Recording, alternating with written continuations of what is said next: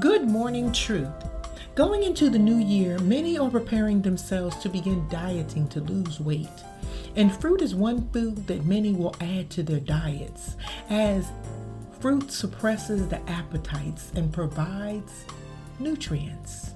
As we have committed to leveling up our prayer lives, we too must commit to a new lifestyle concerning what we consume in our bodies, in our minds, and in our hearts. Not a diet that lasts a certain amount of time, but a lifestyle. And that lifestyle also calls for fruit.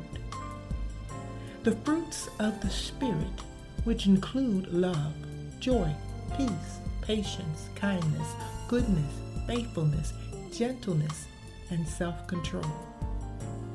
Love is the absence of selfishness. Joy is the absence of grumbling. Peace is the absence of gossip. Patience is the absence of anxiousness.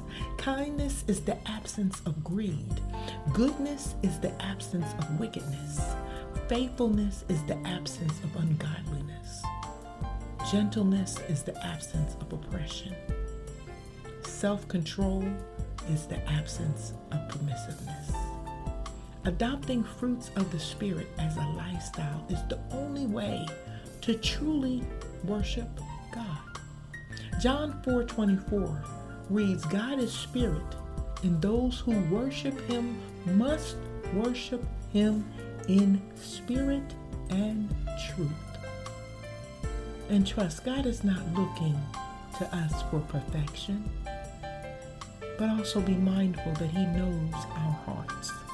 So we must align our hearts to embrace, to understand, and to set our goals on maintaining the fruits of the Spirit so that we find favor with God.